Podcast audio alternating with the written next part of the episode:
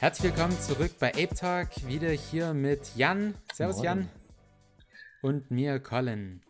Äh, freut mich, dass ihr es wieder geschafft habt. Heute mal mit einer Spezialausgabe. Heute tun wir das Jahr 2021 mal so ein bisschen ja, in unter einer Stunde zusammenfassen und die wichtigsten Sachen in unserer Sicht äh, zusammenfassen und auch unsere voraussichtlichen Predictions fürs nächste Jahr aufstellen. Ich bin mal sehr gespannt, was alles im nächsten Jahr passiert, weil 2021 war schon echt ein verrücktes Jahr, aber ich glaube 2022 wird mindestens genauso cool. Ja, auf jeden Fall. 21 war echt super verrückt und ich glaube, alles, was wir hier so an den, an den größten Punkten im Wrap-Up nennen, haben die wenigsten voraussagen können und ich bin gespannt, ob das in 22 auch so aussehen wird. Genau. Und dann steigen wir einfach direkt mal ein. Unser erster Punkt war, dass Institutionen anfangen, Kryptowährungen zu kaufen. Und dafür haben wir euch auch schon ein paar Tweets und äh, Artikel rausgesucht. Äh, Elon Musk und Tesla waren wohl am Anfang vom Jahr mit einer der bekanntesten institutionellen Käufer. Die haben da ganz, äh, ganz groß rausgegeben gehabt, dass sie Bitcoin gekauft haben und dass sie auch planen, äh, Kryptowährungen, explizit Bitcoin, für ihre äh, Autokäufe zu anzunehmen. Ähm, daraus wurde dann zwar schlussendlich nichts, aber sie haben trotzdem anderthalb Milliarden Dollar erst in die Kryptowährung rein investiert. Und ja, alles um Elon Musk eigentlich herum hat ja so ein bisschen so einen Hype immer mit sich dabei.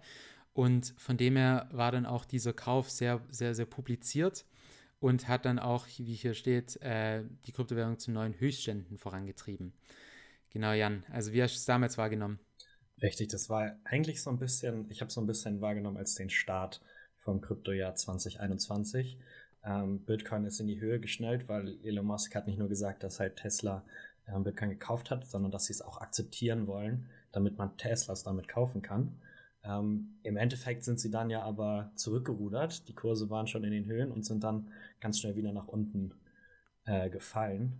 Also es war so ein, so ein der, der Anfang von diesem ganzen Hype-Cycle eigentlich hat Elon uns mega geruckt, kann man schon mal ja. so sagen. Äh, die, die, haben wirklich den Höchststand, glaube ich, damals sogar fast verkauft. Und äh, zumindest ein paar hunderttausend Dollar. Äh, ja, 100 Millionen bestimmt sogar. Und äh, danach ist dann auch die, die Kryptoblase äh, im März, März, April rum ja auch sehr stark wieder eingebrochen. Und da musste Elon Musk dann, glaube ich, ziemlich viel Kritik einstecken, dass er da so kurzfristig hantiert hat und dass äh, Tesla da ja fast schon getradet hat. Auch wenn er nach außen hin äh, kommuniziert hatte, dass es eher so ein Testverkauf war, um die Liquidität am Markt zu testen. Naja, also es war nicht unbedingt der beste Look für Elon Musk oder für Tesla. Aber ich glaube, Tesla als so ein bisschen ja, risikoaffine Firma hat eigentlich so ein bisschen eine Vorreiterrolle damals eingenommen gehabt. Ich bin mal sehr gespannt, ob sie auch noch in Zukunft weiter mehr Geld in ja, Kryptowährungen insgesamt, vielleicht sogar in Ethereum, äh, investieren werden um sich einfach gegen den Dollar abzusichern. Ja, ich fand's, ich fand's auch einen sehr komischen Verlauf im Endeffekt, den das genommen hat. Also er hat so einen riesen Hype ausgelöst und ist dann ganz schnell wieder zurückgerudert und hat dann ja auch angefangen mit ähm, sein, seinem Doge-Kram. Ich hatte immer so ein bisschen die Vermutung, dass er Bitcoin dann doch nicht ähm, so mit Tesla verbinden wollte. Alleine aus, aus Branding-Gründen, dass Tesla ja eigentlich eine Marke ist, die immer so ein grünes Image haben will als E-Autos und äh, als Klimawandelgegner und dann unterstützen die halt eine Kryptowährung, die Proof of Work benutzt und sehr viel Energie verbrennt. Ist eigentlich nicht so das, das gegebene Paar. Und ich kann mir gut vorstellen, dass es deswegen so ein bisschen zurückgerudert wurde. Eigentlich ist doch der optimale Zeitpunkt für Elon Musk, eine Proof of Stake-Währung in Zukunft anzunehmen. Hä? Wie es, Elon? Äh, Ethereum wird bald 99% oder 98% weniger Energie verbrauchen. Das hört sich doch schon viel, viel grüner an. Also ja, aus unserer Sicht eindeutig ein Kauf. Non-Financial Advice hier natürlich. Aber wir wären natürlich nicht ein gutes Moderatorenpaar, hm, wenn unsere Seiten nicht funktionieren würden. Genau, immer ein Backup. Ähm, wenn wir nicht auch den ganz, ganz bekannten MicroStrategy und Michael Saylor mit erwähnen. Der hat sich ja in diesem Jahr auch wirklich dafür bekannt gemacht, immer mehr Bitcoins über das Jahr hinweg zu kaufen. Und am 19. Dezember dieses Jahres, also erst letzte Woche hat er etwa 124.000 Bitcoin gekauft. Und zwar bei einem Durchschnittspreis von 30.000 Dollar. Das heißt, er ist wirklich auch äh, sehr weit im Plus. Und äh, ja, MicroStrategy, die, die Firma, wo immer weiter Bitcoin kauft, Jan. Ja, inzwischen einer der größten Holder von Bitcoin überhaupt, wenn man jetzt zum Beispiel Satoshi mal rausrechnet. Aber ja, er ist so tief drin inzwischen, er kann einfach nicht mehr raus, würde ich so mal interpretieren. Also er ist, ich, ist schon fast ein Kult. Wenn man ihm mal bei den Interviews zuhört, ähm, klingt schon sehr abgefahren, teilweise sehr religiös. Ähm, und er hat so ein bisschen immer die, die News-Cycles von Bitcoin am Leben gehalten. Also bei Ethereum zum Beispiel passiert so viel neue Applikationen, neue Anwendungsbereiche und sowas, da kommen wir auch noch drauf zurück. Und bei Bitcoin hört man jede Woche oder jeden Monat aufs Neue, okay, MicroStrategy hat wieder was gekauft. Ja, genau. Also das war echt wie, wie so ein Uhrwerk eigentlich schon fast. Jede Woche kam wieder ein neuer Kauf von Bitcoin. Und äh, ich, für, für, mich persönlich hat sich eigentlich auch überrascht, dass er sich so sehr auf Bitcoin da immer fokussiert hat. Aber das wurde schon fast zu seiner Brand inzwischen. Also wenn äh, Michael Saylor sich jetzt umentscheidet und vielleicht noch andere Kryptowährungen mit seinem Portfolio dazu addet, ich glaube, da würde er nicht so willkommen sein in den, in den Bitcoin-Zirkeln, weil die ja doch teilweise sehr auf, auf ihre einzige Kryptowährung eingeschossen sind. Natürlich nicht alle, aber äh, da gibt es schon so ein paar Hard Hardliner.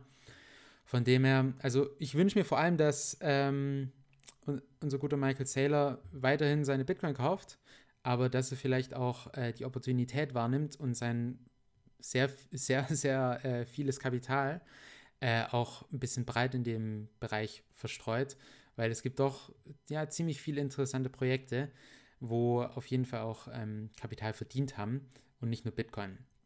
Wobei, ja, also früher oder später, ob Michael Saylor einlenkt oder nicht, äh, ich, wir sind ja der Überzeugung, dass Ethereum Bitcoin früher oder später auch übernehmen, überholen wird im Market Cap. Äh, von dem her, ja, ist vielleicht auch so ein Old Investor, so ein bisschen Risiko-Off-Investor äh, im Vergleich zu vielleicht jetzt einzelnen anderen Investoren, wo da eher so ein bisschen das Risikoprofil mehr im Kopf haben. Genau. Ja, aber ich meine, im Endeffekt ist es ein sehr wenig diversifiziertes Portfolio, was er im Endeffekt hält. Also es ist im Endeffekt doch relativ risikobehaftet, würde ich sagen. Und er ist ja auch immer so ein, ähm, ein sehr großer, starker Vertreter von Bitcoin und für die Dezentralisierung von Bitcoin. Aber im Endeffekt ähm, stört er die so ein bisschen, indem er einfach selber als sehr großer Halter ähm, natürlich auch einen großen Einfluss auf ähm, die ganze Community und auf den Preis von Bitcoin hat. Ähm, ja, genau. würde ich wobei, sagen. Wo, wobei er natürlich schon noch für andere Leute einkauft. Also er tut ja schon äh, so Bonds, also Anleihen rausgeben und tut dann mit diesem Geld dann weiter Bitcoin einkaufen. Und das ist dann wohl für Anleger, institutionelle Anleger interessant, wo nicht direkt auf ihrem eigenen Balance Sheet, also auf ihrem, äh, auf, auf ihrem eigenen Geld oder auf ihrem ähm, Konto. unter ihrem eigenen Namen das Bitcoin halten Was? dürfen, sondern dann halt über MicroStrategy dann diese Bitcoin auf ihr Balance Sheet bringen. Genau. Abgesehen von MicroStrategy und Michael Saylor, wo einfach immer weiter in Bitcoin kauft, gab es aber auch noch andere große Sachen, wo in der Kryptowährungsindustrie passiert sind. Und es waren unter anderem die, die großen Regierungen dieser Welt. Und äh, für mich ist eigentlich China da so ein bisschen interessanter Player, weil eigentlich alle paar Monate irgendwie in der News immer kommt, dass China bald Kryptowährungen verbietet. Und dieses Jahr ist es dann tatsächlich passiert. Kryptowährungen wurden in China als illegal erklärt. Und äh, ja, das war eigentlich wirklich ziemlich interessant. Jan, wie hast du es damals wahrgenommen? Genau, also irgendwie Anfang des Jahres waren so die zwei wöchentlichen Newsartikel, einmal Michael Saylor kauft Bitcoin und einmal China bannt Kryptowährungen. Ähm, so habe ich es tatsächlich auch aufgefasst bei den News, aber im Endeffekt hat sich dann herausgestellt, dass sie es tatsächlich durchziehen. Zwar nicht nur haben sie die Transaktionen illegal gemacht, sondern zum Beispiel auch das Mining und das Staking. Und besonders beim Mining ist es relativ einfach nachzuvollziehen, wo sich jetzt die Miner befinden, da sie einfach super viel Energie benutzen. Ähm, also ist die, der Mining-Anteil, der in China vorherrschte vorher, ich glaube sogar bei über 50 Prozent lag, ähm, stark gefallen auf, ähm, ich glaube, inzwischen so zwischen 10 und 20 Prozent. Ich kenne die aktuellen Zahlen tatsächlich nicht. Hat sich nicht komplett aufgelöst, aber man merkt schon, dass da eine sehr große Migration aus China raus in Richtung Westen ähm, passiert ist, was aber auch zum Vorteil von Bitcoin ist, würde ich sagen, dadurch, dass China einfach viel Kontrolle verloren hat. Es gab immer so diese Risiken, ähm, dass China plötzlich alle Miner ähm, unter ihre Kontrolle bringt und dann im Prinzip das ganze Netzwerk in ihrer Hand hat. Und China basiert natürlich auch immer noch auf sehr ähm, braunen Energiequellen, also Kohle und sowas. Ähm, und da ist im Westen deutlich mehr Fokus drauf, das auch über ähm, regenerative Energien zu betreiben. Also net positiv für Bitcoin würde ich sagen. Ähm, ja. Genau, definitiv. Und ähm, das ist natürlich auch einfach positiv für die Kryptowährung, äh, wie sie halt in, international aufgefasst wird. Und auch um nochmal den Schritt hier zurückzumachen zu Elon Musk, der hat ja damals im März rum auch die Kryptowährung eigentlich verschrien gehabt dafür, dass sie zu viel Energie verbraucht haben. Und ähm, jetzt, wo mehr Mining außerhalb von China wieder passiert, konnten sich verschiedene Meinungen, ähm, ja, Firmen wieder ein bisschen besser rechtfertigen, weil mehr erneuerbare Energien wieder dafür benutzt werden, seitdem äh, dieses Mining aus China abgewandert ist. Und das ist natürlich im Großen und Ganzen was Positives. In dem Rahmen, genau, also was, man mit, was man mit China noch gut erwähnen kann, ist, dass sie eigentlich auch das einzige Land sind, was so ein bisschen ähm, wirklich einen Competitor hat zu den Kryptowährungen. Also ähm, im, im, weltweiten, in den weltweiten News gibt es schon lange die Rede über sogenannte CBDCs, also Central Bank Digital Currencies, ähm, die wirklich von den Zentralbanken rausgegeben werden. Ähm, Im Westen sind das alles nur Tests, die noch nicht wirklich weit sind, aber in China haben sie tatsächlich ein funktionierendes Programm inzwischen auf die Beine gestellt und haben somit auch die Möglichkeit, ähm, auszuweichen auf ihre zentralisierten Systeme, ähm, die tatsächlich funktionieren und es im Gegensatz zum Westen, wo wir eigentlich nur die, die freien und öffentlichen Kryptowährungen haben, ähm, so der einzige Mitstreiter. Ja, wir haben die besseren aus unserer Sicht, die dezentralen, die wo allen gehören und China will ihre eigenen institutionieren. Und natürlich hat China da einfach auch die Möglichkeit, das viel ähm, brachialer durchzusetzen was im Westen, wo ja der Individuelle dann natürlich schon noch mehr Rechte hat. Und von dem her in Deutschland oder im Westen wird äh, Kryptowährung als solches auch nicht also als illegal erklärt werden können, während China natürlich da viel engeren Griff einfach darum hat. Aber auch im Westen wurden ja äh, dieses Jahr viele Gesetze erlassen. Und ich glaube, da müssen wir auf jeden Fall auch auf Amerika zu sprechen kommen. Dort wurde das Infrastructure Bill von Präsident Biden unterzeichnet. Und da war eine sehr interessante Provision drin. Ähm, konkret ging es darum, äh, wie man Leute, die mit Kryptowährungen handeln oder interagieren, bezeichnet. Und in dem Fall wurden, also das war wirklich das, wo alle ein bisschen Aufruhr drüber waren, auf einmal wurde jede Person, wo einfach nur ein Wallet hat, wo mit verschiedenen ähm, Plattformen oder Protokollen interagiert, als Broker bezeichnet. Das heißt, wenn ich dem guten Jan ein paar Kryptowährungen rüberschiebe, entweder über irgendwas oder ja, auf irgendeiner Plattform, dann bin ich auf einmal ein Broker. Und als Broker muss ich volle KYC-Requirements erfüllen. Das heißt, ich muss komplett nachweisen können, wo der Jan wohnt, wer er denn ist, etc. pp. Und das ist natürlich für jeden, wo sich etwas in dem dezentralen Space auskennt, eigentlich unmöglich. Und es würde natürlich, wenn man das so befolgt, auch sehr, sehr viele Geschäftsmodelle im Kryptobereich einfach untauglich machen. Genau, Jan, wie, wie, wie hast du das wahrgenommen gehabt? Ja, es zeigt einfach das Unwissen, was die Regierungen über dieses System noch haben, beziehungsweise die ähm, Regierungsführenden, die diese Sachen halt erlassen. Ähm, es ist einfach nicht umsetzbar in der in der technologischen äh, Grundlage, die wir dort haben. Und die haben halt einfach diese Industrie gesehen, die größer wird, die viel Geld und Umsatz macht ähm, und haben sich gedacht, okay, da nehmen wir einfach das Geld raus, was wir jetzt für unseren riesigen ähm, Infrastructure Bill brauchen. Irgendwie, ich glaube, 1,2 Billionen Dollar brauchen sie dafür. Und da haben sie sich gesagt, okay, die können sich nicht wirklich wehren, die haben noch keine große Lobby.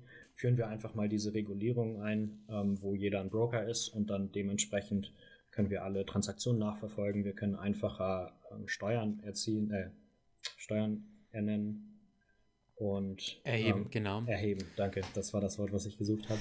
und im Endeffekt ist es nicht umsetzbar. Es, es gab dann sehr große Diskussionen, Verfechter im, im Kongress auch, die dagegen gestimmt haben.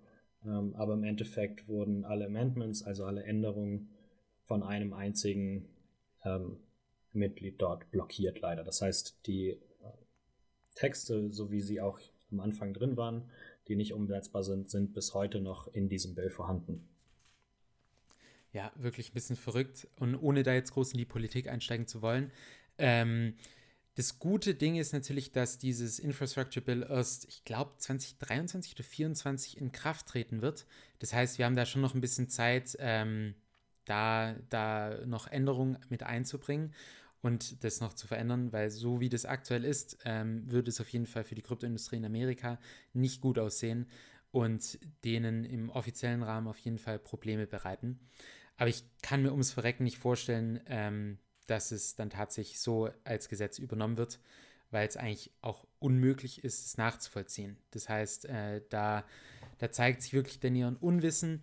Man kann, man kann unmöglich von in einer dezentralen Plattform von den einzelnen Playern deren äh, KYC-Bestimmungen nachverfolgen. Das ist äh, für die Betreiber von so Protokollen wie Uniswap oder DYDX einfach unmöglich. Und äh, abgesehen natürlich von einer kompletten IP-Sperre für Amerika, ähm, wird sich da eigentlich auch kaum irgendwas durchsetzen lassen.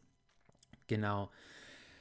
Von dem her, also in Amerika äh, nicht unbedingt kryptofreundlich, aber was im Folge dessen auf jeden Fall passiert ist, dass die amerikanische Krypto in Community sich auf jeden Fall mehr organisiert hat und verstanden hat, dass wenn sie nicht am Tisch sitzen und nicht mitreden können, dass dann einfach über ihren Kopf hinweg bestimmt wird. Und das Tolle ist natürlich, dass die ganzen Krypto-Leute haben doch einiges an Kapital, wo sie auch äh, bereit sind einzusetzen, um die Lobbyarbeiten voranzutreiben. Und für mich war das wirklich so ein Turning Point, wo, wo die, wo die Krypto-Investoren und Innovatoren gemerkt haben, was sie eigentlich äh, noch alles machen müssen oder wo, wo ihre Stärke eigentlich auch sein kann. Weil die sind sehr von ihren Projekten überzeugt, haben sehr viel Kapital zur Verfügung und sind eigentlich sogenannte ähm, One, One Issue Voters, also Single, Single to äh, Topic Voters. Das heißt, es geht ihnen eigentlich hauptsächlich um ein Thema und das ist meistens Kryptowährung. Und von dem her werden ähm, kryptofeindliche Politiker auch in Amerika oder auch irgendwann weltweit nicht, ähm, nicht sehr lange zu ihren Positionen stehen bleiben können, weil es einfach nicht populistisch halten lässt. Genau, ähm, springen wir mal noch von Amerika noch rüber zu Europa. Da gab es nämlich auch einige neuen, äh, neue Krypto-Reglements ja, oder Regelungen. Ähm, Jan, willst du dazu was erzählen? Ja, es, es gibt so ein Sprichwort, ähm, wenn eine neue Technologie hochkommt, dann bannt China sie, die USA besteuert es und die EU reguliert sie und das trifft eigentlich auf diese drei News perfekt zu. Ähm, Genau, wir haben das in den USA gesehen. Dort, dort gab es dieses große Warnsignal und jetzt ähm, fangen an, sich die, die Lobbys da ähm, zu sammeln und zu organisieren. Und in der EU gibt es tatsächlich ähm, neue Regulationen, die darauf hindeuten, dass tatsächlich die Leute in den, ähm, im EU-Senat ähm, deutlich besser informiert sind als in den USA. Also ich habe mir das, den Text durchgelesen ähm, und es steht sehr viel Gutes drin, sehr informiert, ähm, sehr differenziert auch über die einzelnen Arten von Token und NFTs. Ähm, das ist jetzt nur so ein Vorentwurf im Endeffekt, aber es lässt sich darauf deuten, dass die EU nicht vorhat, Krypto ähm, auszuschalten oder niederzudrücken, sondern sie embracen das und das wird deutlich in diesem neuen Text. Ähm, ich bin gespannt, was jetzt im Endeffekt tatsächlich dabei rauskommt ähm, in der finalen Version aber ich bin dem Ganzen sehr positiv gegenüber gestimmt. Genau, ich glaube, das war auch so der generelle Tenor, wo im Internet darüber zu lesen war. Ähm, das Ding, was, was für mich interessant war, ist, dass sie sich vor allem auch fokussiert hatten auf Stablecoins. So wie ich es verstanden hatte, ähm, wollten sie unregulierte Stablecoins, also stabile Währungen, wo an irgendeine Fiat-Währung ähm, angeglichen werden, also immer ein Dollar oder ein Euro wert sind, ähm, hart angehen wollen, also da wirklich dahinter stehen wollen, wer das Geld einsammelt und dann diese Tokens äh, mintet.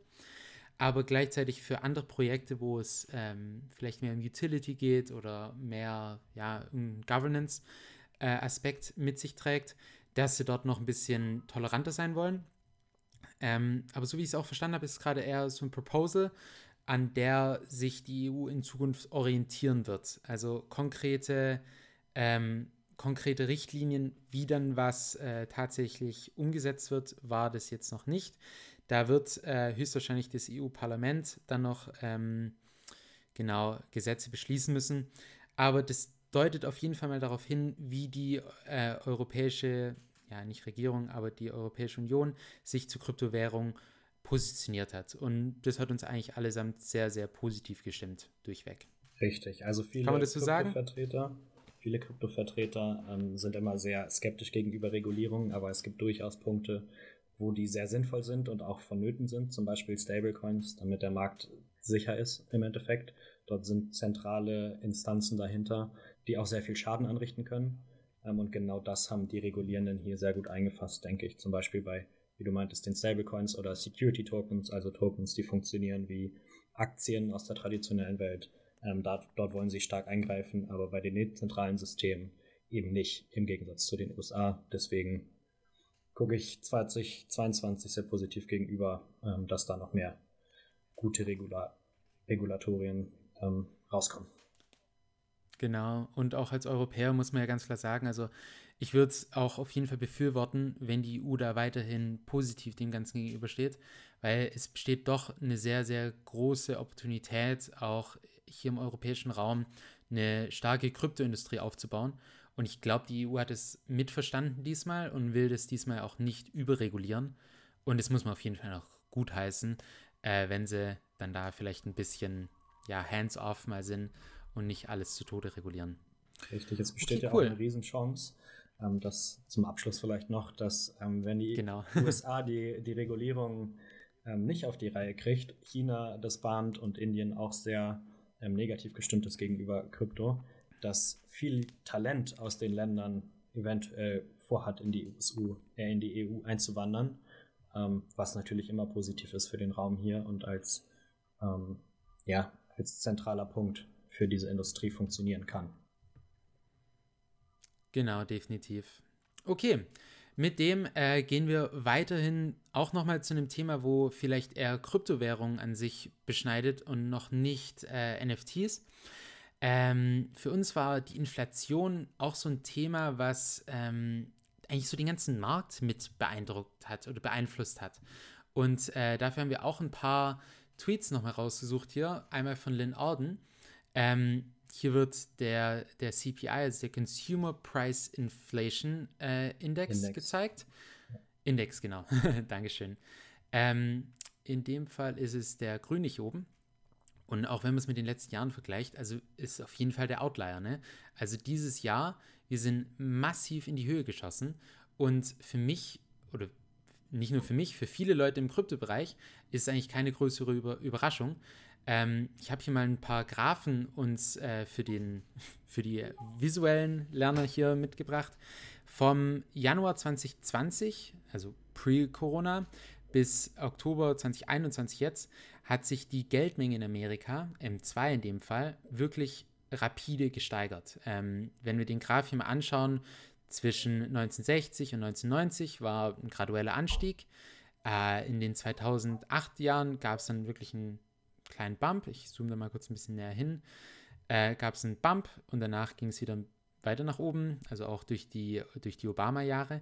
Aber wenn wir jetzt rauszoomen und 2021 noch mit dazu nehmen, das ist fast eine vertikale Linie dort eigentlich. Und ähm, das deutet darauf hin, dass in dem Zeitraum sehr, sehr viel Geld gedruckt wurde. Und das kann sich dann natürlich in verschiedenen Inflationsarten dann niederschlagen. Und was wir sehr, sehr lange nicht gesehen hatten, und ich gehe jetzt wieder zurück zu dem Inflationschart von ähm, Lynn Orden, der CPI hat sich über das Jahr hinweg 2021 eigentlich nicht so stark bewegt oder 2020 auch während der Corona-Zeit. Da war er eigentlich eher ein bisschen flach. Aber jetzt, Mitte, Ende 2021, ist massiv nach oben geschossen. Und wir sehen ähnliche Graphen auch in Deutschland und in der EU.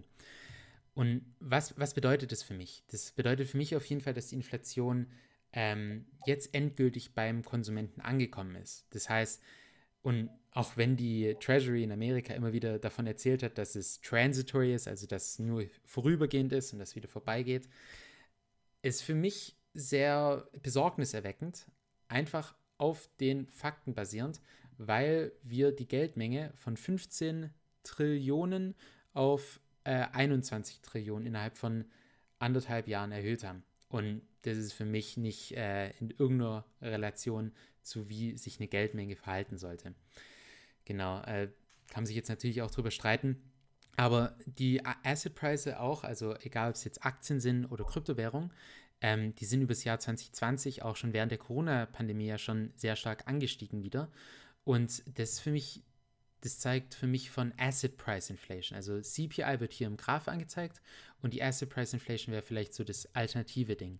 Und da haben wir schon viel, viel früher gesehen, dass die Preise von Assets, also von den Sachen, wo Leute investieren, schon viel, viel früher nach oben gegangen sind.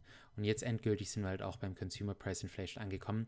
Und das spüren halt die Leute viel schneller in ihren Geldbeuteln, weil ja, wenn man tanken geht, wenn man ähm, einkaufen geht zum Essen, egal äh, Autos, egal was man sich kauft, ähm, das spürt man halt am Ende vom Monat, wenn da weniger, weniger Geld einfach übrig bleibt. Genau. Jan, was sind deine Meinungen da dazu? Ja, wir haben schon viel auch in den letzten Wochen ja über Inflation gesprochen. Es ist natürlich ein großes Makrothema, das auch die Kryptopreise ähm, sehr beeinflusst. Man kann das in diesem Chart hier sehr gut nachvollziehen, ähm, wie das im Zeitverlauf in den letzten zwei Jahren ähm, sich abgespielt hat. Wir hatten natürlich als großen Faktor die ähm, Pandemie. Die Inflation war vorher schon nicht so gut. Ähm, wir haben teilweise Negativzinsen, also Geld ist sehr, sehr günstig und ähm, die Zentralbanken haben relativ wenig Möglichkeiten, da noch Einfluss drauf zu nehmen. Ähm, dann sieht man diesen Crash eigentlich von der Inflation Anfang 2020, als die Pandemie richtig losging, alle in Lockdown gegangen sind, die Märkte abgestürzt sind, weil jeder Panik hatte. Aber dann wurde ja ganz massiv Geld gedruckt. Das hat man ja in dem M2-Chart auch sehr gut nachvollziehen können. Ähm, mit den Stimulus-Checks, mit äh, Kurzarbeit, ähm, damit die, die Wirtschaft sich einfach erholen kann, beziehungsweise am Leben erhalten wird im Endeffekt künstlich. Ähm, das Geld hat man einfach in den Markt gespült. Ähm, die Preise der Assets, also Aktien und Krypto und sowas, ähm, haben sich erholt schnell, sind wieder in die Höhe geschossen.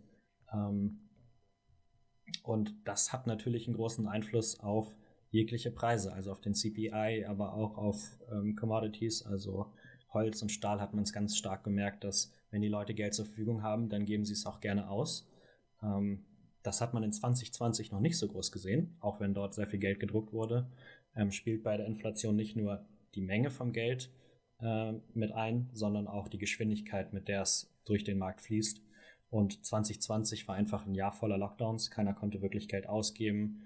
Ähm, alles war zu. Aber 2021 hat sich die Wirtschaft ähm, wieder geöffnet. Und dann haben die Leute angefangen, das Geld auszugeben, was sie halt ja, teilweise for free bekommen haben. Und wenn mehr Leute da sind, ähm, sich mit mehr Geld nach den gleichen Gütern, ähm, um die gleichen Güter streiten, dann steigen die Preise. Genau. Und das sehen wir heute. Genau, und das kommt jetzt halt endgültig auch beim Konsumenten an. Und das wirklich Traurige, und ich wiederhole mich an der Stelle eigentlich schon fast, ähm, ist, das tut die ärmsten Leute am meisten beeinträchtigen. Die wirklich reichen Leute, für die ist der Consumer Price Inflation nur marginal wichtig, weil die haben genug Geld, genug Assets, ähm, dass sie ihre alltäglichen Güter jederzeit kaufen können. Aber diese Asset Price Inflation, andersrum, es ist für arme Leute jetzt im aktuellen Stadium viel, viel schwieriger, an diese Assets ranzukommen, weil die Preise dort ja bereits hochgeschossen sind.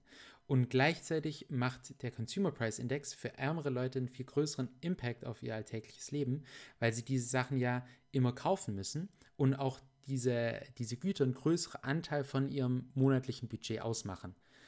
Genau, und von dem her werden eigentlich die Ärmsten der Armen hier doppelt abgestraft, weil gleichzeitig werden ihre Savings, also ihre Bankkonten, ihr angespartes Geld, ähm, immer weiter weginflationiert und gleichzeitig die Assets, wo sie sich bald nicht mehr leisten können, egal ob es jetzt Häuser sind oder Kryptowährungen oder Aktien, ähm, werden ja immer, immer weiter so ein bisschen out of reach oder so aus, außerhalb von ihrem, ihrem, ihrem Vermögensspektrum gelistet. Und äh, gleichzeitig können sie sich ihre Sachen, ihr, die Güter des alltäglichen Gebrauchs immer weniger leisten. Also das ist wirklich eigentlich eine traurige Geschichte. Und von dem her rate ich eigentlich jedem an, möglichst viele Assets zu halten und möglichst wenig äh, einfach in Fiat-Währung äh, rumliegen zu haben, weil das Geld wird einfach immer weniger wert. Ich habe für uns auch noch hier noch den äh, Chart noch für Europa noch hochgebracht, also European Area, Area Money Supply M2. M2 ist so die Geldmenge, ähm, mittlere Geldmenge ist es. Ähm, und da sieht man eigentlich ein ähnliches Bild. Also 2008 ist groß in die, in die Höhe geschossen. Äh, da hatten wir dann die europäische, auch nochmal mit Griechenland das Thema.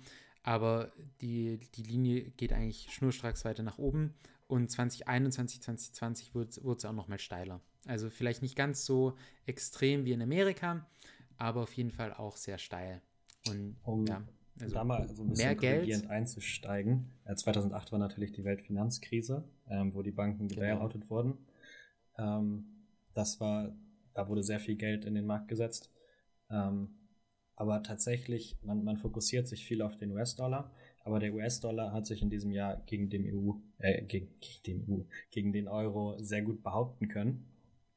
Ähm, das heißt, der, der Euro wurde tatsächlich noch stärker inflationiert als der Dollar. Ähm, es wird einfach nur weniger über ihn berichtet. Fair, fair, genau. Okay, cool. Ähm, genug des äh, traurigen Daseins. Wir haben ja auch eine Währung, wo nicht inflationär sind, sondern äh, sehr gute Überleitung. Yeah, Ultrasound Money. Ähm, genau, und dafür habe ich euch einen super Graph erstmal hier.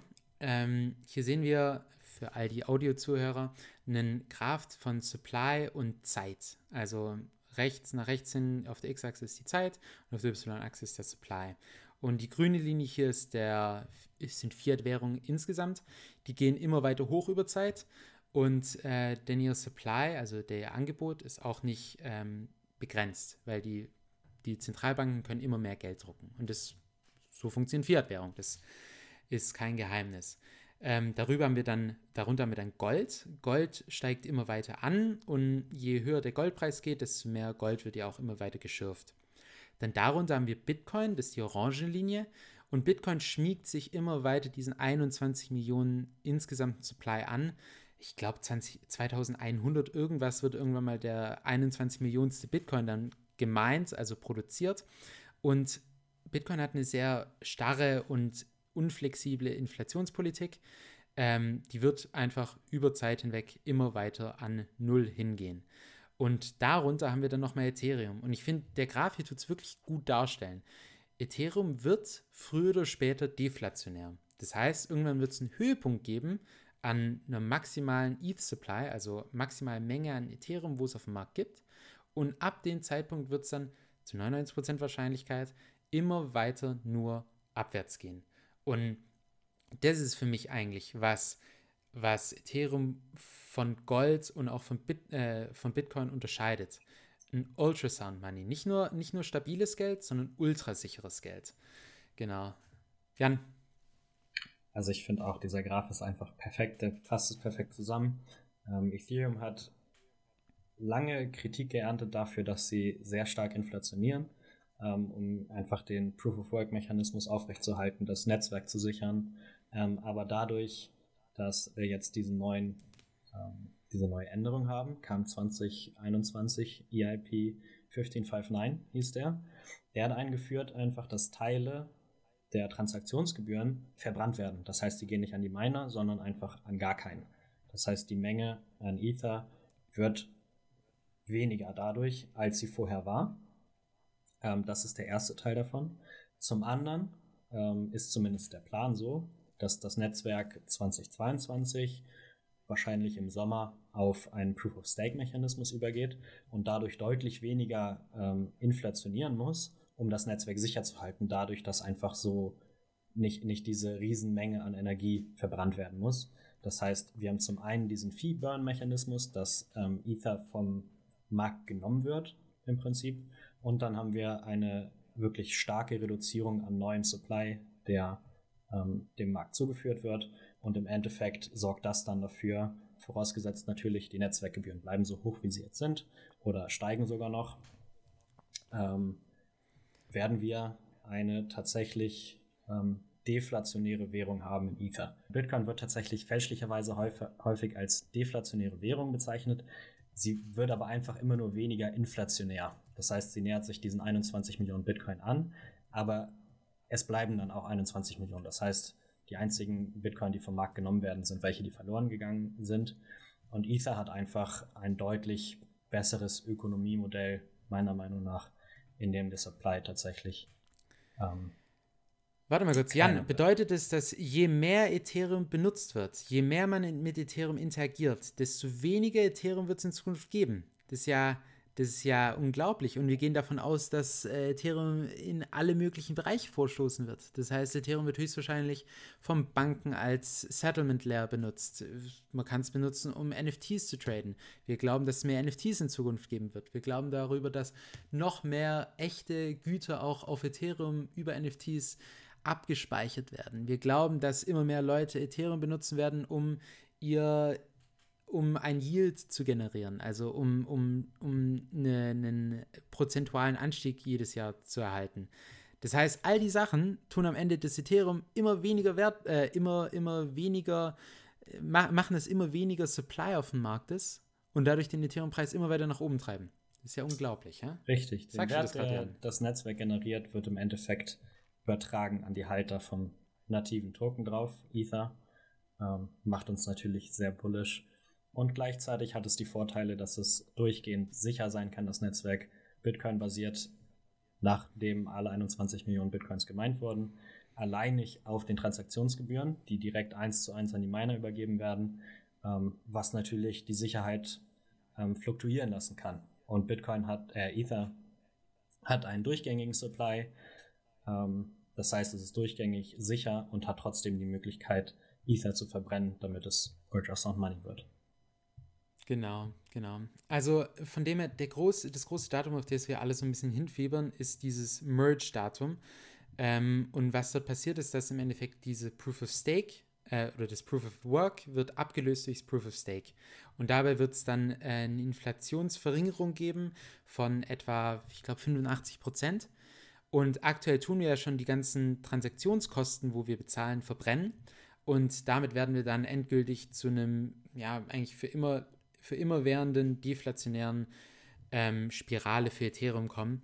Und von dem her ist da auch schon so dieses Ges äh, Gespräch über ein Peakening, also ein Peak Day, wo äh, die maximale Menge an Ethereum produziert worden ja, sein. Äh, es kommt natürlich darauf an, wann das Datum ist. Wenn es am 31. März ist, dann werden wir wohl etwa um die 118 Millionen Ethereum höchstens haben. Wenn wir erst im Juli, dann äh, kommen wir näher an die 120 Millionen Ethereum. Aber effektiv, selbst wenn wir jetzt den Slider hier ganz nach rechts ziehen, Dezember 22, also es wäre fast in genau einem Jahr, dann wären wir halt höchstens 121 Millionen Ethereum. Also ist für mich jetzt auch nicht das Ende der Welt. Ähm, Genau, das, das sind weniger als ein Prozent Unterschied hier gerade. Und äh, das setzt natürlich hier schon voraus, dass wir nur 50 Gwei Transaktionsgebühren haben. Das heißt, wenn wir nur 90 Gwei Transaktionsgebühren haben, dann äh, ja, erhöht sich das eigentlich kaum mehr von den 117 Millionen Ethereum, wo es gerade im Umlauf gibt. Und äh, das hier zu verstehen, ich glaube, das ist wirklich so der Schlüsselmoment, wo für viele Leute in Ethereum ist, wenn sie einmal verstehen, wie das Ultrasound Money bei Ethereum funktioniert, ist wirklich, wirklich cool. Genau.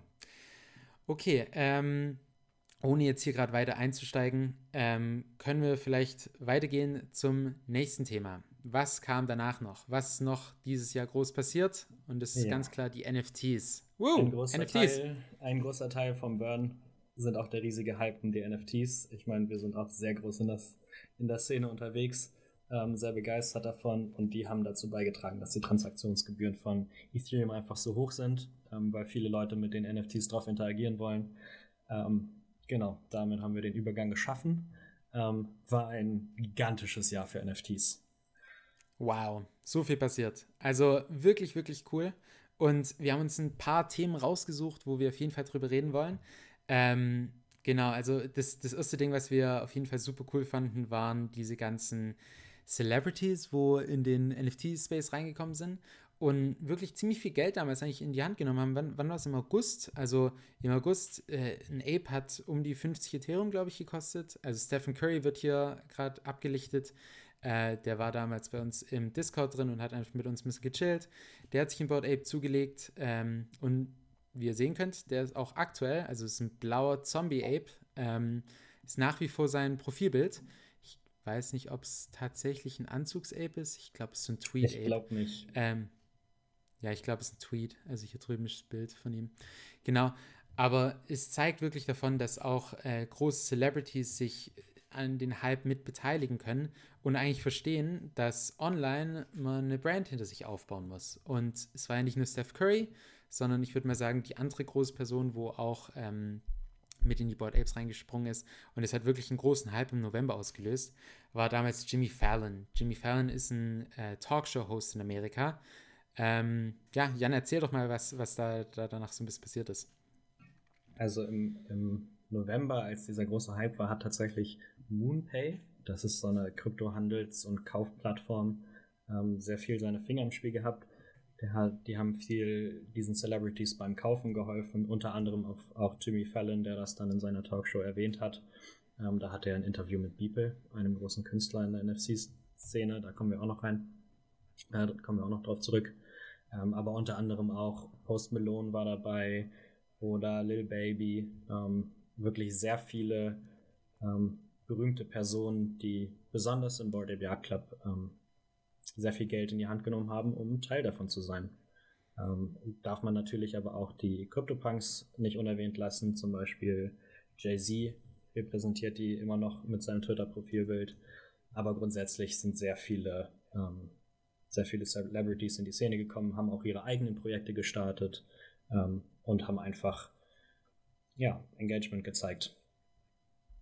Genau, ja. Also ich habe jetzt hier auch mal kurz noch den Jay-Z CryptoPunk äh, hochgeholt. Der hat sich, glaube ich, Mitte Sommer oder Ende Sommer eingekauft gehabt. Ähm, war ich, glaube ich, auch ein einigermaßen fairer Preis und da danach sind auch die Punks nochmal ein bisschen durch die Decke gegangen. Ähm, Jay-Z ist natürlich ähm, auf, äh, sehr bekannt dafür, dass er nicht sehr aktiv ist auf den verschiedenen äh, Nachrichtenkanälen. Aber gleichzeitig hat er sich immer noch äh, das Geld in die Hand genommen und sich einen CryptoPunk gekauft. Und das addet natürlich weiter zu dem Allure oder zu dem Provenance, zu der Legitimität, wo hinter diesen verschiedenen Kollektionen steht. Wenn so ganz große Leute, egal ob es jetzt ähm, Künstler sind oder einfach andere bekannte Politiker oder ähm, ja, bekannte Persönlichkeiten insgesamt, ähm, sich dahinter stellen und das endorsen, dann äh, wird es nach und nach und nach immer, ja, immer, immer mehr wert und halt auch ähm, nicht umkehrbar sein, weil der Wert, wo hinter diesen NFTs steht, wird unvermeidlich auch mit den Künstlern in Verbindung gebracht werden. Und da sind wirklich für jeden eigentlich irgendein Künstler mit dabei, wo du, wo du, wo du dich irgendwie mit in Verbindung setzen kannst. Also für mich war es zum Beispiel ganz klar Mike Shinoda, äh, eine meiner Lieblingsfans, Linkin Park hat sich auch ein Board Ape gekauft und ich habe es komplett gefeiert. Ich weiß noch, ich war fast zwei Tage lang eigentlich am, am Feiern, äh, weil jetzt, genau, äh, wie, wie cool ist denn das? Also, wenn du wirklich mit einer Person, wo du schon dein Leben lang irgendwie mit hochgeschaut hast oder von inspiriert wurdest, dann auf einmal halt auch mit in die Community einsteigt, wo maximal 10.000 Leute von teilhaben können und äh, man teilt da irgendwas. Also man teilt da, man teilt ein Zusammenhängigkeitsgefühl, man teilt da gemeinsame Vorstellung von wie das Internet in Zukunft agieren soll. Ähm, ist wirklich bahnbrechend, finde ich. Und ähm, die Tatsache, dass diesmal wirklich von unten her heraufkam und nicht so von oben herab auf uns irgendwie, also von den großen Institutionen oder von den großen Meinungsmachern von uns herab, äh, geliefert wurde zum Kaufen, sondern wirklich von einer Grassroots-Community, in dem Fall jetzt die Board Apes oder die Punks, ähm, nach oben geliefert wurde. Und das fand ich so wirklich cool. Ja, geht genau. ähnlich. Also Post Malone zum Beispiel war ich auch ein großer Fan davon und einfach, dass man so Leute, zu denen man aufschaut, ähm, wirklich viel Geld in die Hand nehmen, um auch Teil dieser Community zu sein und nicht, wie es sonst häufig ist, ähm, bezahlt werden für sowas, ähm, finde ich schon sehr cool. Ähm, aber es gab natürlich nicht nur die Profile Picture NFTs wie die Apes oder die Punks, sondern es gab auch eine Reihe von ganz anderen ähm, NFTs, zum Beispiel Kunst. People, eigentlich somit der bekannte, die bekannteste digitale Künstler, ähm, ist dieses Jahr auch groß in NFTs eingestiegen und hat das bis dato ähm, größte Kunstwerk oder das teuerste Kunstwerk verkauft, nämlich dieses, ähm, was, was wir hier 5000, sehen. Genau, 5000 Days heißt Days. genau. Ähm, für 69 Millionen ist einfach eine Zusammenstellung aus seinen Everyday Kunstwerken, den ersten 5000, wie der Name schon sagt. Ähm, genau, was gab es dazu sozusagen? Also für, für mich war das so ähm, gleichzeitig ein bisschen der Höhepunkt von der Kunstszene im NFT-Bereich und gleichzeitig halt auch so die Kumulierung von Beeple als einem Künstler, weil Beeple hat wirklich, ich glaube, ähm, ja, über 5000 Tage hat er hintereinander jeden Tag ein digitales Kunstwerk gestellt. Und das muss ihm erstmal jemand nachmachen. Also, das ist ein Feature, das, das kann man nicht einfach so auf die Beine stellen. Das hat er auch damals gemacht, ohne die Absicht, es dann irgendwann in NFT umzuwandeln. Ähm, aber jahrelang hatte er Probleme damit, seine digitale Kunst zu monetarisieren. Und jetzt endlich hat NFT ihm die, NFTs ihm die Möglichkeit gegeben, seine 100% digitale Kunst zu monetarisieren und davon Einkommen zu schaffen. Und seitdem, als Beeple, der Name ist im NFT-Bereich auf jeden Fall so eine Ikone geworden. Ähm, über den Preis kann man sich jetzt von mir ein bisschen streiten. 69 Millionen war damals schon, also pff, schon ein Haufen und ist bis jetzt auf jeden Fall auch so ein Outlier gewesen. Also eine der größten NFT-Käufe, auch bis dato noch. Ähm, aber für den Künstler selber war es so ein bisschen so der, der, ja, vielleicht so das glückliche Zusammentreffen von, von seiner Story mit einer neuen Technologie. Und das hat dann insgesamt am Ende dieses NFT dann halt rausgebracht und auch ziemlich viel Hype und Aufmerksamkeit auf den ganzen NFT-Markt äh, geworfen. Genau. Äh, es wurde damals bei Christie's verkauft und als solches kommt ja noch auf die 69 Millionen, glaube ich, dann noch die Sellers Fee obendrauf. Also es war eigentlich über 69 Millionen. Für Beeple war das schon life-changing Geld, also lebensveränderndes Geld. Und ich weiß noch, er hat relativ viel dann, glaube ich, auch, also es wurde, soweit ich mich erinnere, in Ethereum verkauft. Und danach hat Beeple dann auch erstmal Ethereum verkauft, um ja sein Leben zu finanzieren, weil 69 Millionen, das tut dir wirklich dein ähm, ja, den ganzen Outlook of Life neu überdenken. Aber so wie ich es verstanden habe, hat er inzwischen auch sich wieder ziemlich viel Ethereum wieder nachgekauft. Und ähm, ihm geht es auf jeden Fall gut. Und heutzutage sind Beeple Pieces, also man kann ja auch einzelne Teile von ihm kaufen. Man muss jetzt nicht hier immer so ein 5000 Tage Ding kaufen. Es gibt nur alle 5000 Tage. Ähm, das sind Kunstwerke, wo heute einfach im NFT-Bereich immer einen Wert halten werden und als solches bahnbrechend. Aber gleichzeitig, wie schon gesagt, für mich war der Verkauf von diesem Kunstwerk hier auf jeden Fall auch ein bisschen der Höhepunkt von der Kunstschiene bei NFTs. Seitdem haben wir eher so ein bisschen andere Projekte halt wieder entdeckt. Und für mich waren eigentlich die Profilbilder, vor allem im frühen Sommer, so das Ding, was die NFT-Szene ja vielleicht so das größte Utility halt gebracht hat. Weil Jan will jetzt vielleicht ein bisschen über äh, PFP-Kollektionen sprechen und was da ja vielleicht so ab April rum passiert ist. Also, um das so ein bisschen das Jahr zusammenzufassen, wir hatten natürlich ähm, die CryptoPunks so als Pioniere in der ganzen Szene. Wir haben als erste Profilbild NFTs, ähm, die gab es schon lange vor 2021, ähm, aber im Mai diesen Jahres kam der nächste Player, haben wir schon drüber gesprochen, der Board Ape Club.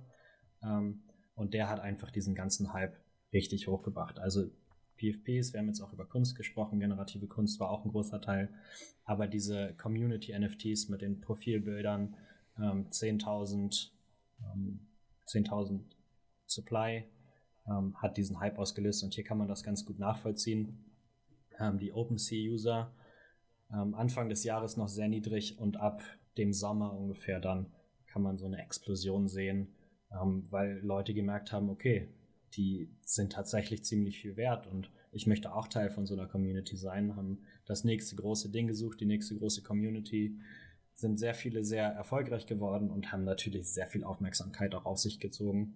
Ähm, die Apes immer so ein bisschen als Vorreiter, aber dann gab es noch andere Kollektionen, wie zum Beispiel die Gala Cats, die Cool Cats ähm, und auch ganz viel Scams, so, die dann auch immer mit dazukommen. Wenn viel Geld im Spiel ist, kommen auch viele Leute mit vielleicht nicht so guten Intentionen dahinter ins Spiel.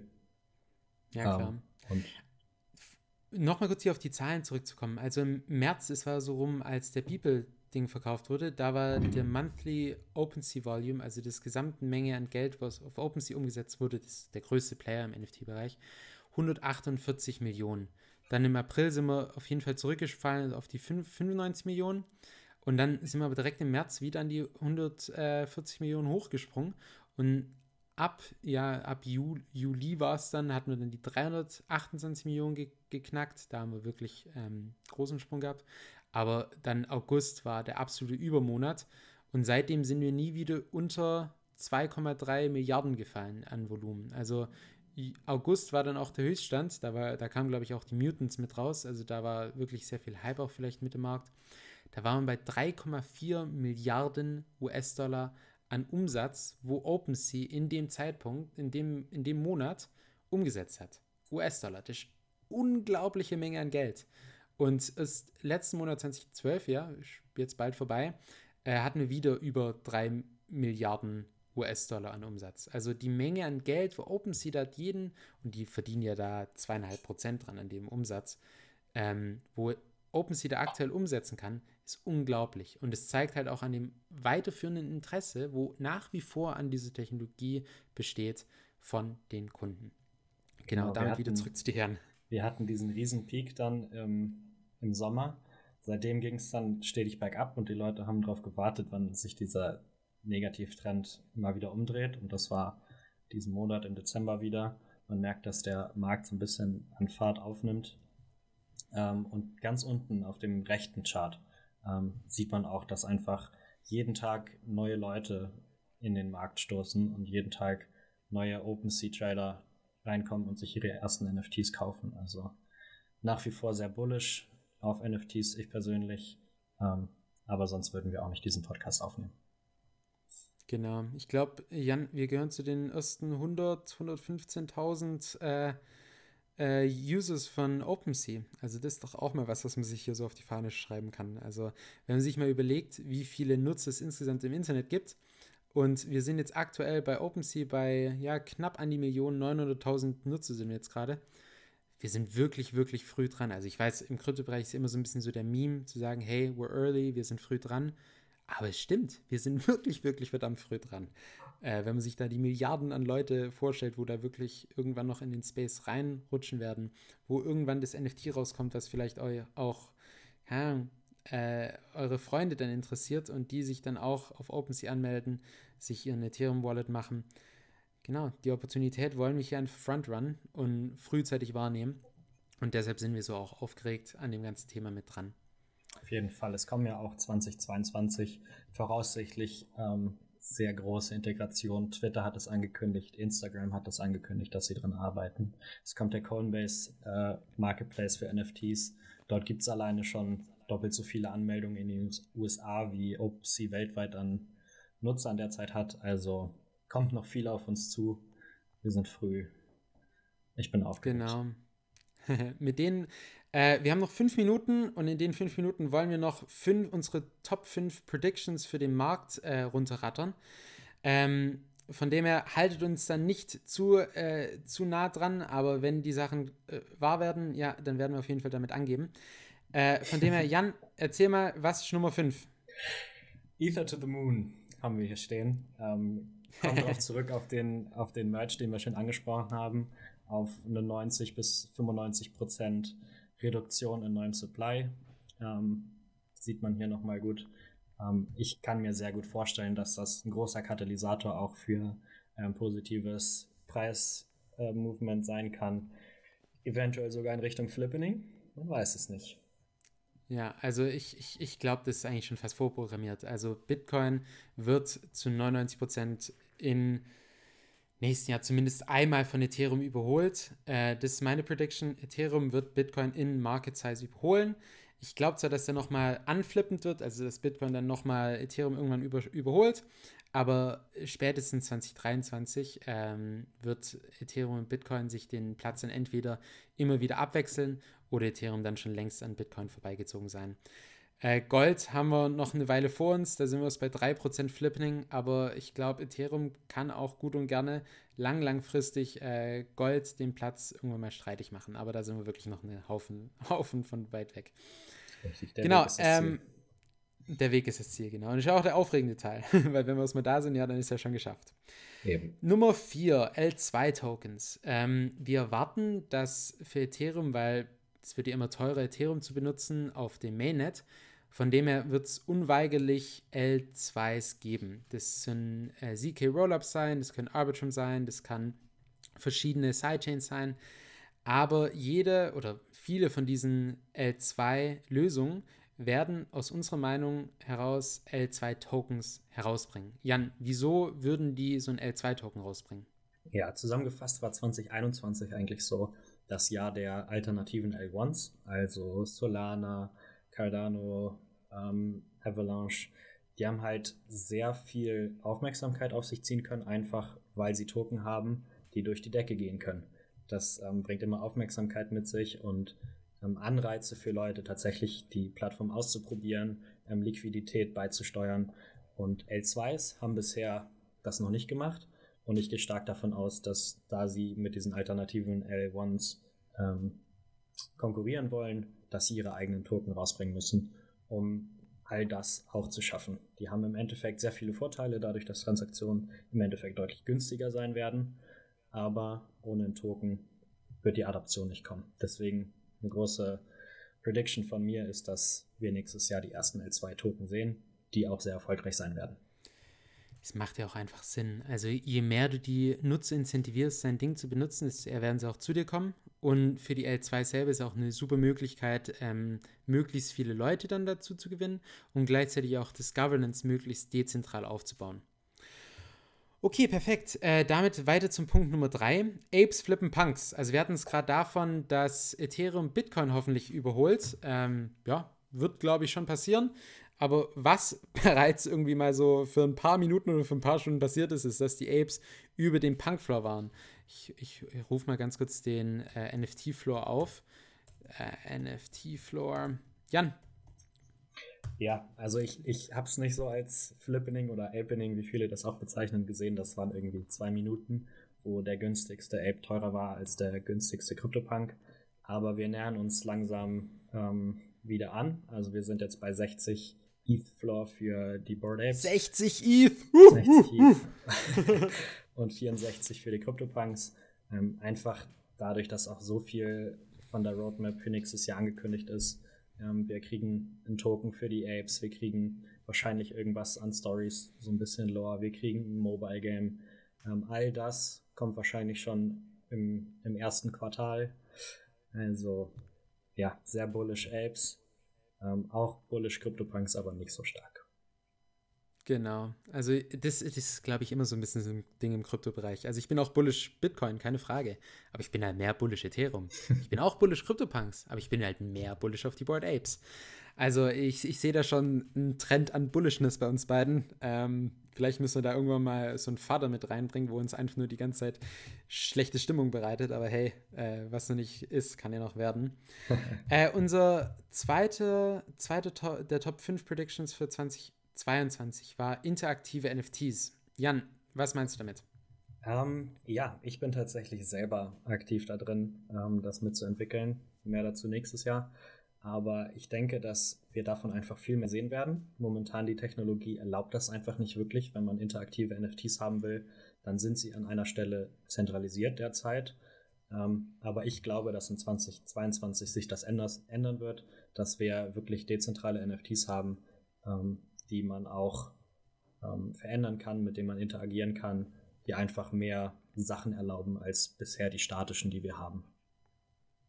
Genau. Also für mich ist es auch einfach eine neue Form der äh, Utility, also der Nutzbarkeit, weil NFTs aktuell halt, ja, sie stehen so ein bisschen und man kann sich immer wieder mit ihnen verifizieren oder man kann solche Sachen machen, aber die, die sind meistens sehr, sehr statisch und das wäre natürlich ein top äh, neuer Use Case, auch für ja, Sachen, wo sich hin und wieder halt ein bisschen verändern, ähm, dass es dann auch interaktive NFTs gibt. Von dem her bin ich sehr gespannt aufs Jahr 22.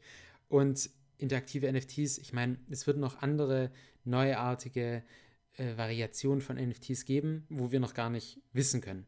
Von dem her, interaktive NFTs steht für mich auch einfach für neue Formen von NFTs, wo äh, uns wirklich noch überraschen werden.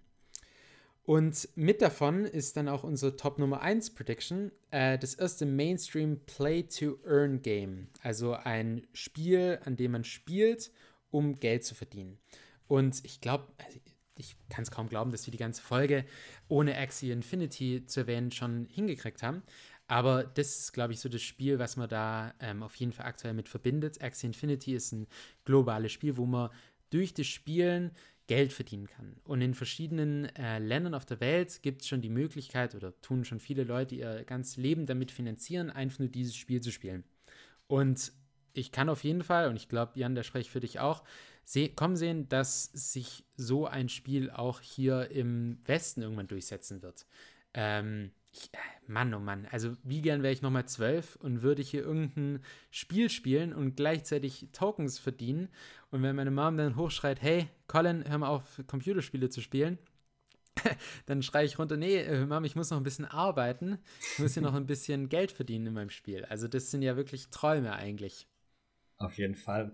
Ähm, ich, man hat früher immer so das von den Eltern gehört, dass das eine Zeitverschwendung ist, aber ich glaube, jeder, der Videospiele früher gespielt hat, hat irgendwie einen Vorteil, was NFT-Markt und Kryptomarkt angeht. Ähm, und ich glaube, die beiden Sachen werden einfach viel stärker noch äh, sich verschmelzen. Und ich, ich glaube zwar, dass viele Leute erstmal abgeneigt sind, ähm, Play-to-Earn-Games zu spielen oder wenn sie davon das erste Mal hören, weil sie denken, ja, ich will doch Spaß haben und jetzt nicht Geld damit verdienen, ähm, Videospiele zu spielen.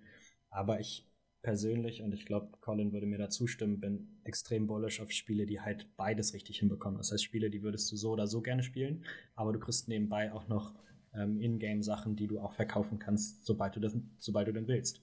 Und es gibt so ein paar Anwärter, die angekündigt haben, 2022 zu launchen. Ich lasse sie an der Stelle mal unerwähnt, aber ähm, ich, ich würde mich wundern, wenn das nicht durch die Decke geht, weil das einer der aufregendsten Use Cases für NFTs und Krypto insgesamt ist. Genau. Das ist, glaube ich, ein gutes Schlusswort auch an der Stelle. 2021 war geil, 2022 wird einfach nur besser. Ähm, an der Stelle ähm, vielen lieben Dank, dass ihr zugehört habt. Es war uns eine Ehre, hier für euch den äh, Ape Talk Podcast immer wieder zu machen. Wir freuen uns auch weiterhin, wenn ihr im neuen Jahr uns dann wieder zuhört. Es geht bei uns wie immer NFT, News, Spaces, Crypto, DeFi jeden Samstag, jeden Sonntag und neuerdings auch jeden Donnerstag um 11 Uhr europäische Zeit ein ähm, Space bei uns auf Twitter. Einfach ein bisschen mit uns abhängen, ein bisschen Spaß haben, ein bisschen Shit-Talking betreiben, ein bisschen, äh, genau, ein bisschen dazulernen. Das machen wir nämlich auch jeden Tag aufs Neue. Man hat nämlich in dem Bereich einfach nicht ausge ausgelernt. Und mit denen, äh, ja, Jan? Stay bored. Stay bored. Frohes neues Jahr. Ciao. Ciao.